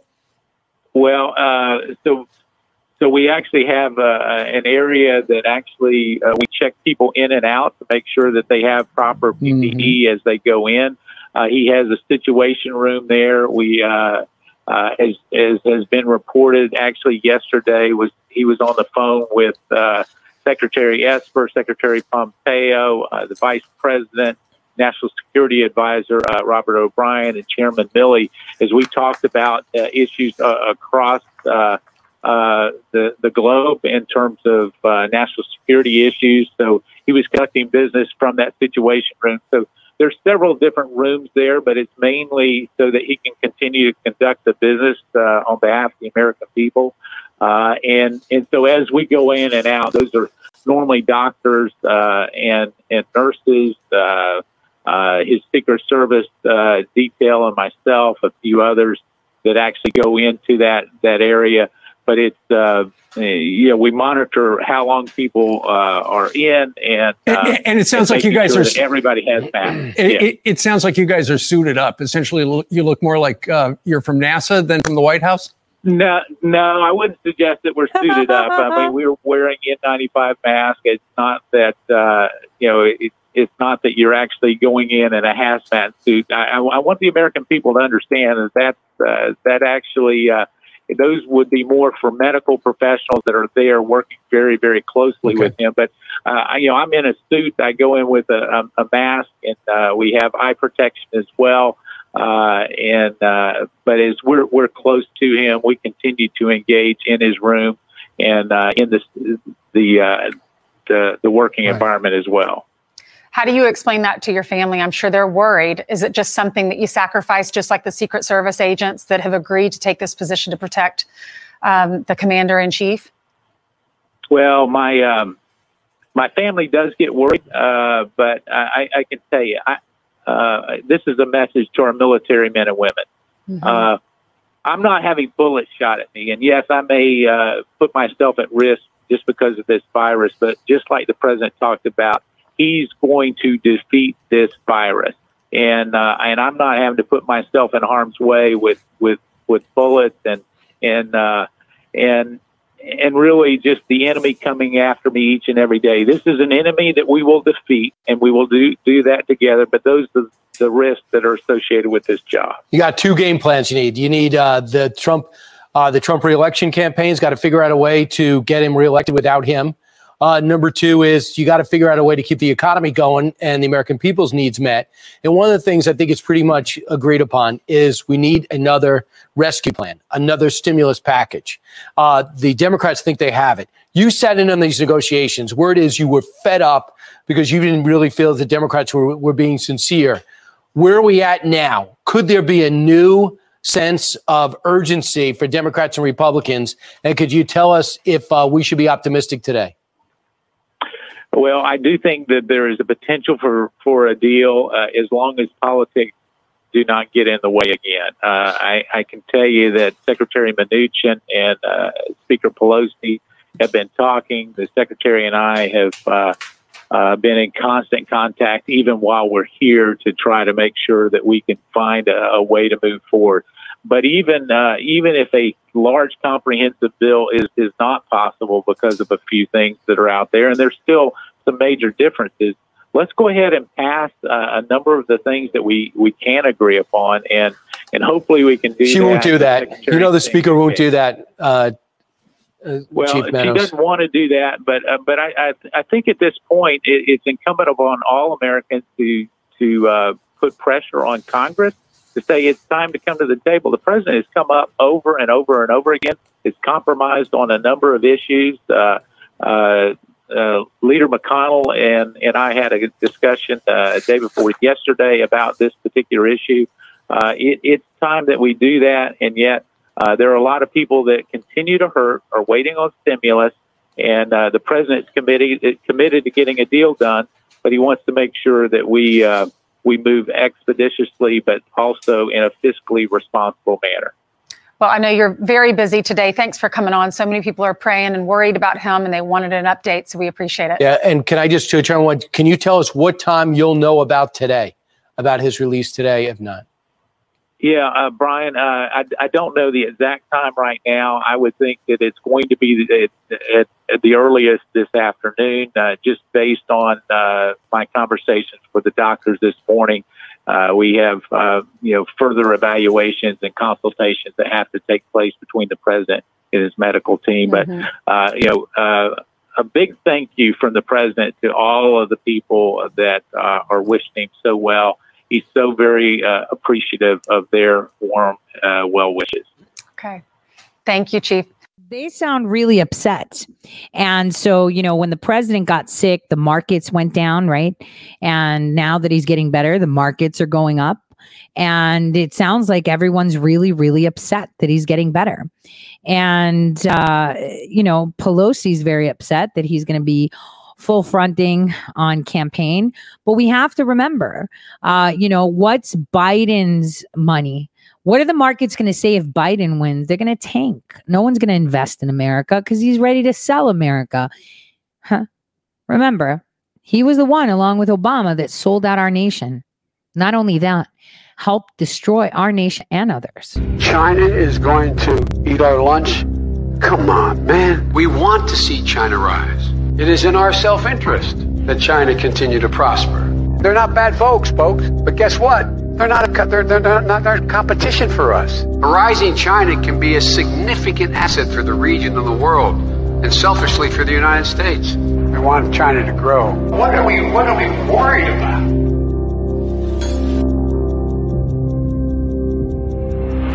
Well, Joe did say, during the debate that he's going to create 7 million jobs. For who, dude? For China, maybe, right? Take a listen. Joining me right now is Trump presidential campaign senior advisor for strategy, Steve Cortez. Steve, it's great to have you this morning. Thank you so much for being here. How's the president doing? Good morning. He's doing really, really well, and I say that for a couple of reasons, because there's so much obfuscation, unfortunately, by the media out there, which seems to almost wish that he weren't doing well. But here's the reality. We spoke to him. We mean the senior campaign leadership spoke to him on Saturday.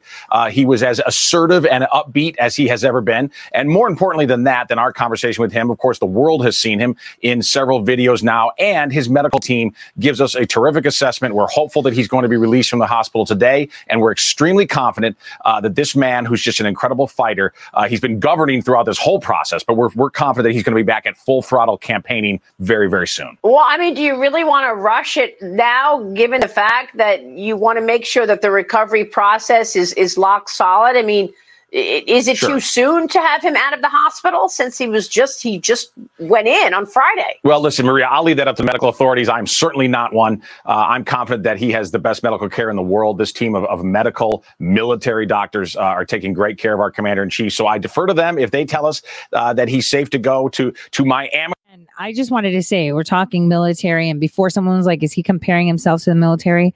No, that was a veiled message. And I suggest maybe when this is uploaded on YouTube, you re-listen to that portion, because he said my message is to the military. I'm just saying. Amateur eyes.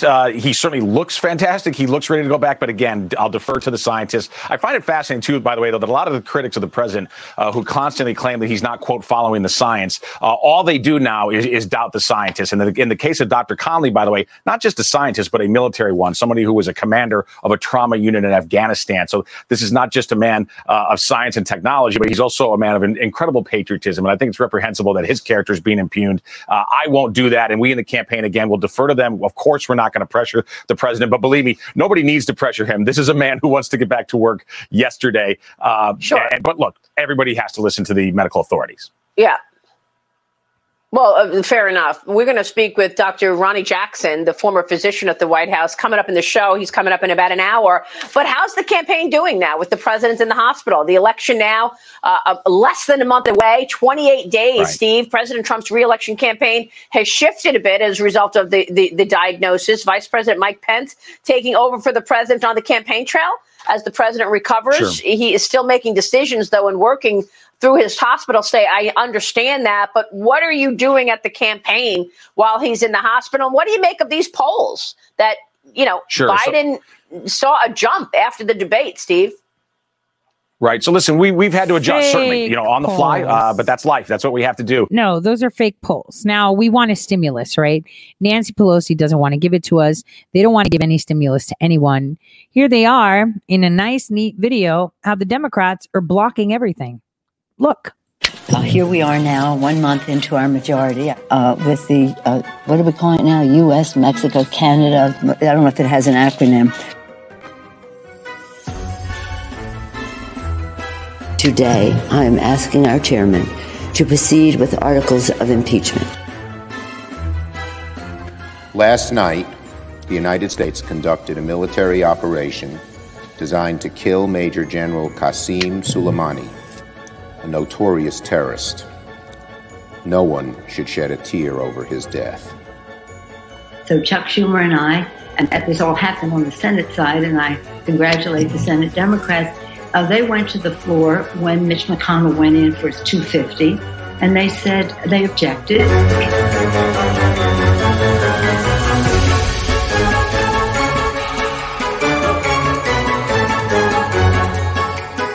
If you get 2/3 of what you want out of the gate, why would you change the rules and change the goalposts? They said chokehold was the litmus test, but we had already put it in our bill, so they changed the goalposts. I object. And that they're blocking everything, but the best is yet to come. So I want you guys to see this little video so you remember what, who, what, when, and where.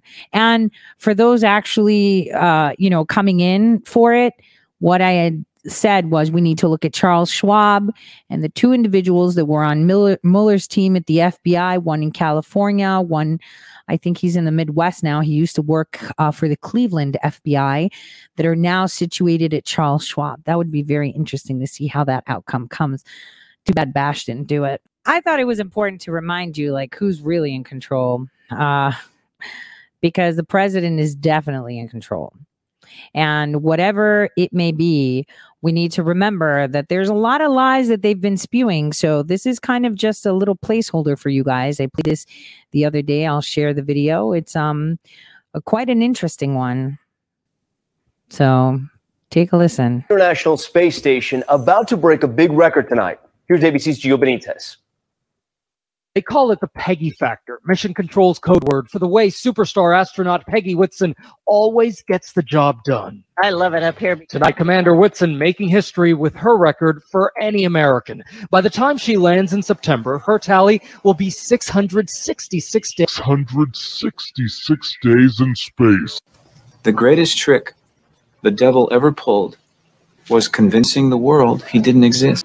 The problem is we don't have the technology to do that anymore. We used to, but we destroyed that technology, and it's a painful process to build it back again.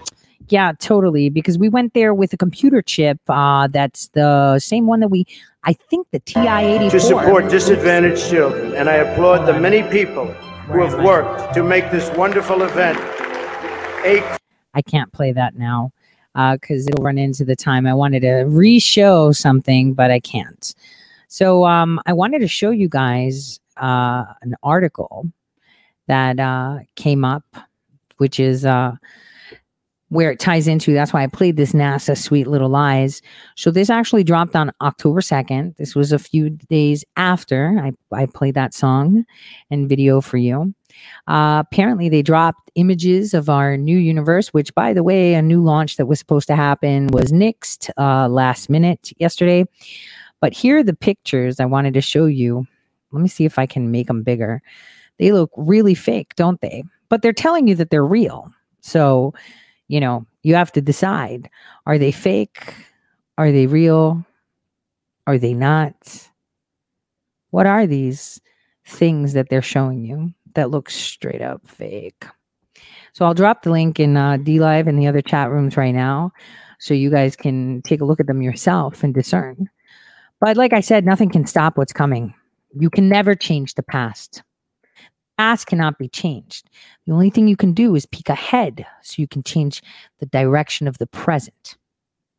In essence, changing the history of the future you saw.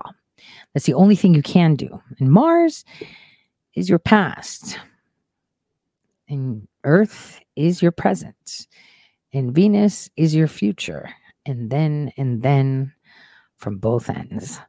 I wanted to make that clear. In other news, as you let that simmer for a little bit, while we have things happening pretty quickly this week to mitigate next week,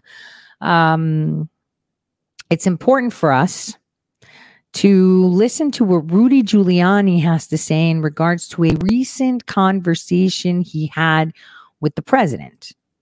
And just listen to the words. A heavy dose of speculation. It remains best to go straight to the source. We got to see from the president directly last night. And our next guest has known the man for decades and spoke to the president yesterday. Let's bring in Rudy Giuliani, President Trump's attorney and former New York City mayor, and the host of Rudy Giuliani's Common Sense podcast. Good morning, Rudy. Thanks for being here. We know you spoke to the president yesterday on the phone. How was he feeling? How did he sound? Well, I mean, on the phone, he sounded like himself completely. I mean, we had about a 35, 40-minute conversation. Some of it, of course, about his health. I was very concerned about him. I was very happy to hear his voice sounding exactly the same as I've known it for 30 years. And then after we talked about his health, we started to talk about politics. And he gave me a lot of notes to give to the campaign about what they should do and how they should do it, and even wrote out a kind of speech. I had to kind of get him off the phone, so we went back and rested. And he did say that he'd love to get out as quickly as possible. He feels like he'd go out now. He said he felt pretty bad the first day, but now he feels for the last 24 hours, and that was 3 o'clock yesterday, he felt perfectly fine, no fever, a little tired, but not very tired. For him to be a little tired is nothing. So I foresee, I've had several friends that have been through this, some much worse, and they've gotten through and they're fine now. And he's probably the strongest and healthiest guy I know anywhere near his age. Well, that's very good news to hear, Rudy. And another question on everyone's mind is, how are you feeling? We know that you were in that debate prep room. Chris Christie was in that room as well. We know that he has now tested positive and checked himself into a hospital as a cautious measure. But are you okay? And have you been tested? Yeah, I have been tested. I was tested 2 days ago. I'll get tested again, probably tomorrow. I have no symptoms. Chris was on my right and Kellyanne was on my left. Oh, gosh, for about 4 hours and 2 different days. And the president, of course, was in front of me when we were doing it. And then I was on the airplane with him. And then I saw him again on Wednesday afternoon. Last time I saw him was Wednesday, about 2:15, before he was taking off for the rally. I have to tell you, like Joe said before, you could have knocked me down when I heard that he had COVID on Friday morning. He looked perfect. I mean, he looked really good. So these things are strange. And how can you explain it? Chris here, Kellyanne there, they both have it. And I right now I don't. So. You just don't know. And I think the thing the president, I think, wants people to know is we've got to face up to this illness. We can't. I mean, he could have chosen to go hide somewhere in the White House for 5 months, particularly, since it's pretty nice there and you can communicate from there. But he said, I couldn't do that. I had to cautiously start to go out and lead the way back. If I didn't lead, who was going to lead? If I stayed holed up there, the whole economy would stay holed up. God, I really relate to that, because that's what I felt on September 11th. I felt like I had to get out in front. I had a lead. The city was going to take a little while to come back. Maybe I was taking a little risk in getting them to come out so fast and work down there. Life's got to go on. We have to live with risk. We have to teach our children that. I didn't get COVID, but God forbid something else could happen to me in 20 minutes. You don't stop living. And COVID now is treatable. And COVID now is at a mortality, fatality, whichever rate, which is, within the norm for a serious illness. So it's no longer what it was 4 or 5 months ago. And if we act like 4 or 5 months ago, where we're all hiding behind chairs and have big masks on all the time, our economy will never get going. So wear a mask, cleanse your hands, be careful, but don't be paralyzed. Please, please. Our economy has to come back. And for the good of our children, we get this economy back.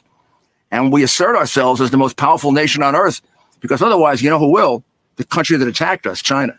Mm-hmm. And they attacked us. Bingo, Mr. Mayor. Believe me. Yeah. I hold them responsible. I hold them responsible for what happened to my president yesterday. Well, it was the day before yesterday, and everybody else. No, it's a very important point, Mr. Mayor. Great point. And you saying that you had to kick the president off the phone after 40 minutes sounds about right. Good information. But you mentioned leading after 9/11, unprecedented times.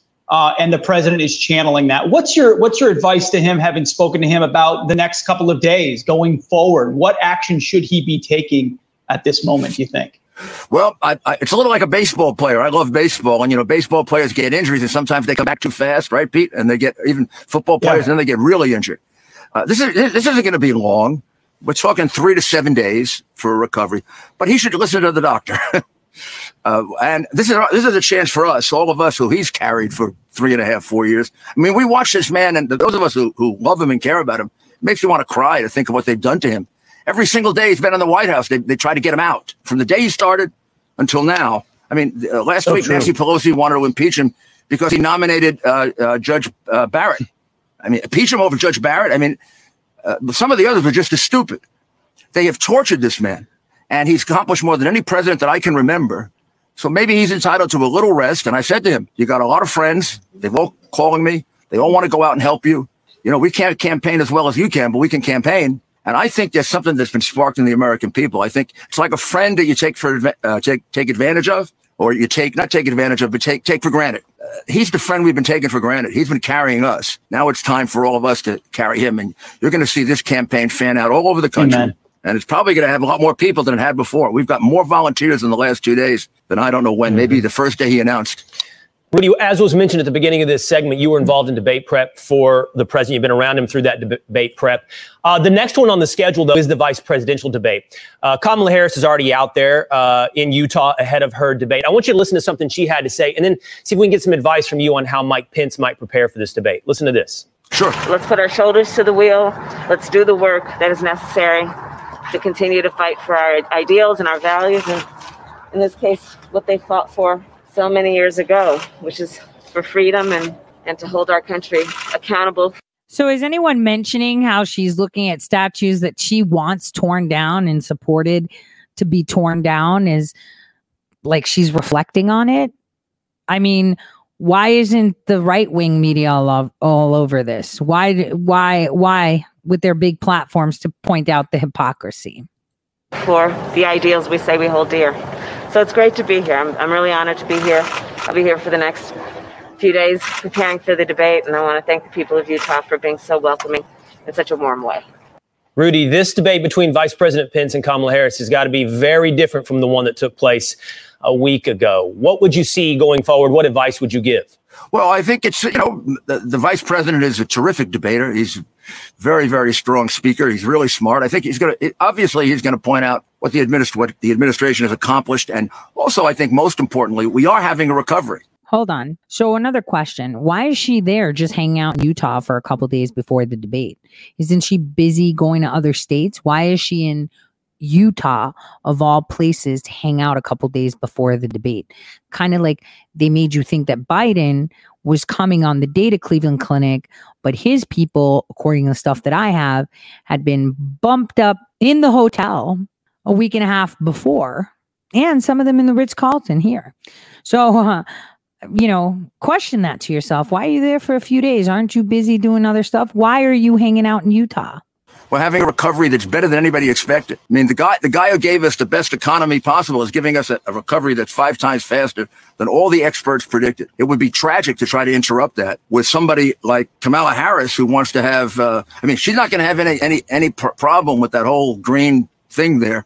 She'll have no problem at all. I mean, she's big in favor of it. She wants to raise taxes to about 60-70%. She endorses the entire socialist program. She's one of the authors of it. So, I mean, he's got to point out who she is. She's a very, very massive spending socialist. And then her record as district attorney, gee, I'd love to take that apart because I was a U.S. attorney. She's one of those that I consider one of the more disgraceful U.S. attorneys. She put little people in jail and she let big people go. 1,500 marijuana smokers, and then a bunch of big gangsters and gang members went free because she couldn't convict anybody. So she went after the little people to get statistics. I can pick that out in a second. Certain number of prosecutors like that. They're usually too ambitious and not very ethical. So I think he's got to go after her and point out who she is.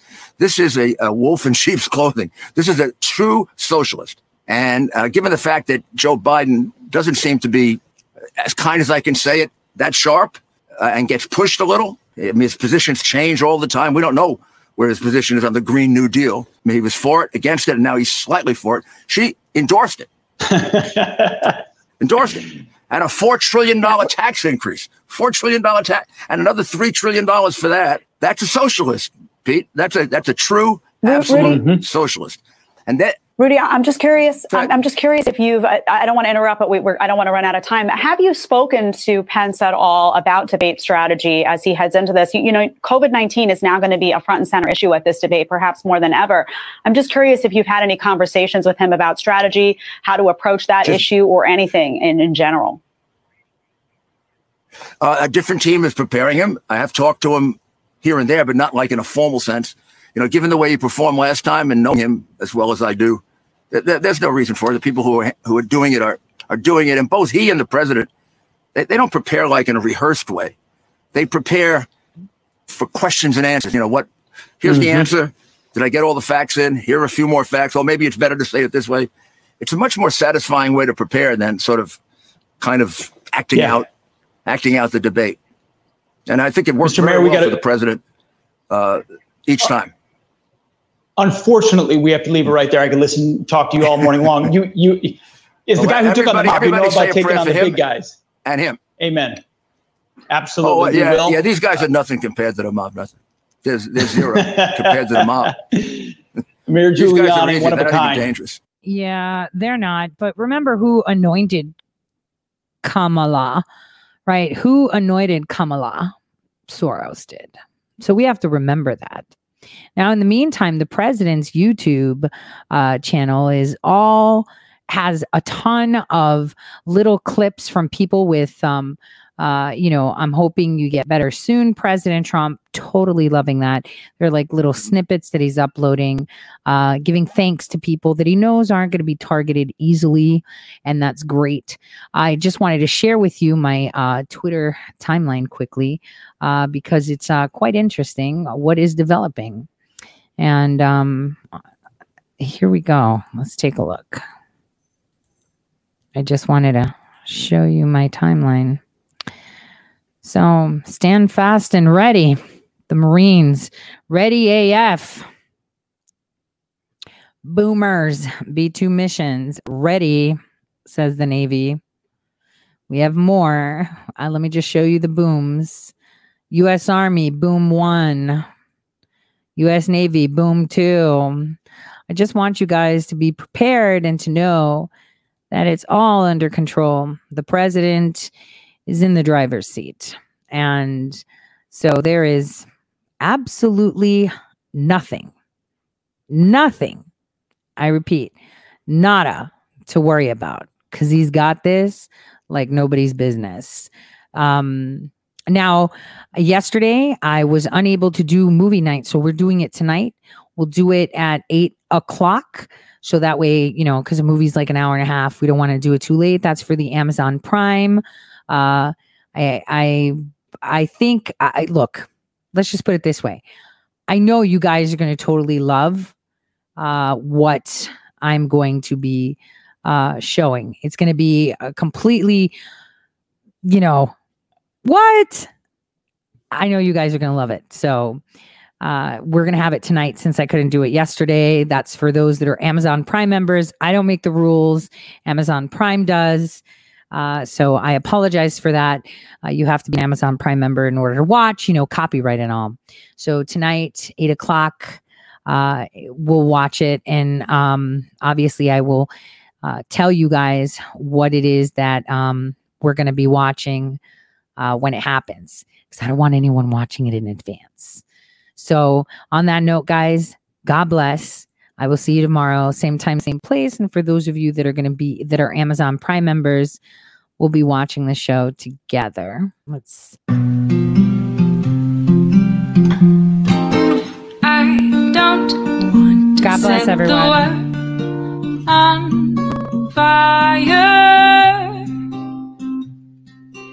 I just want to start a flame in your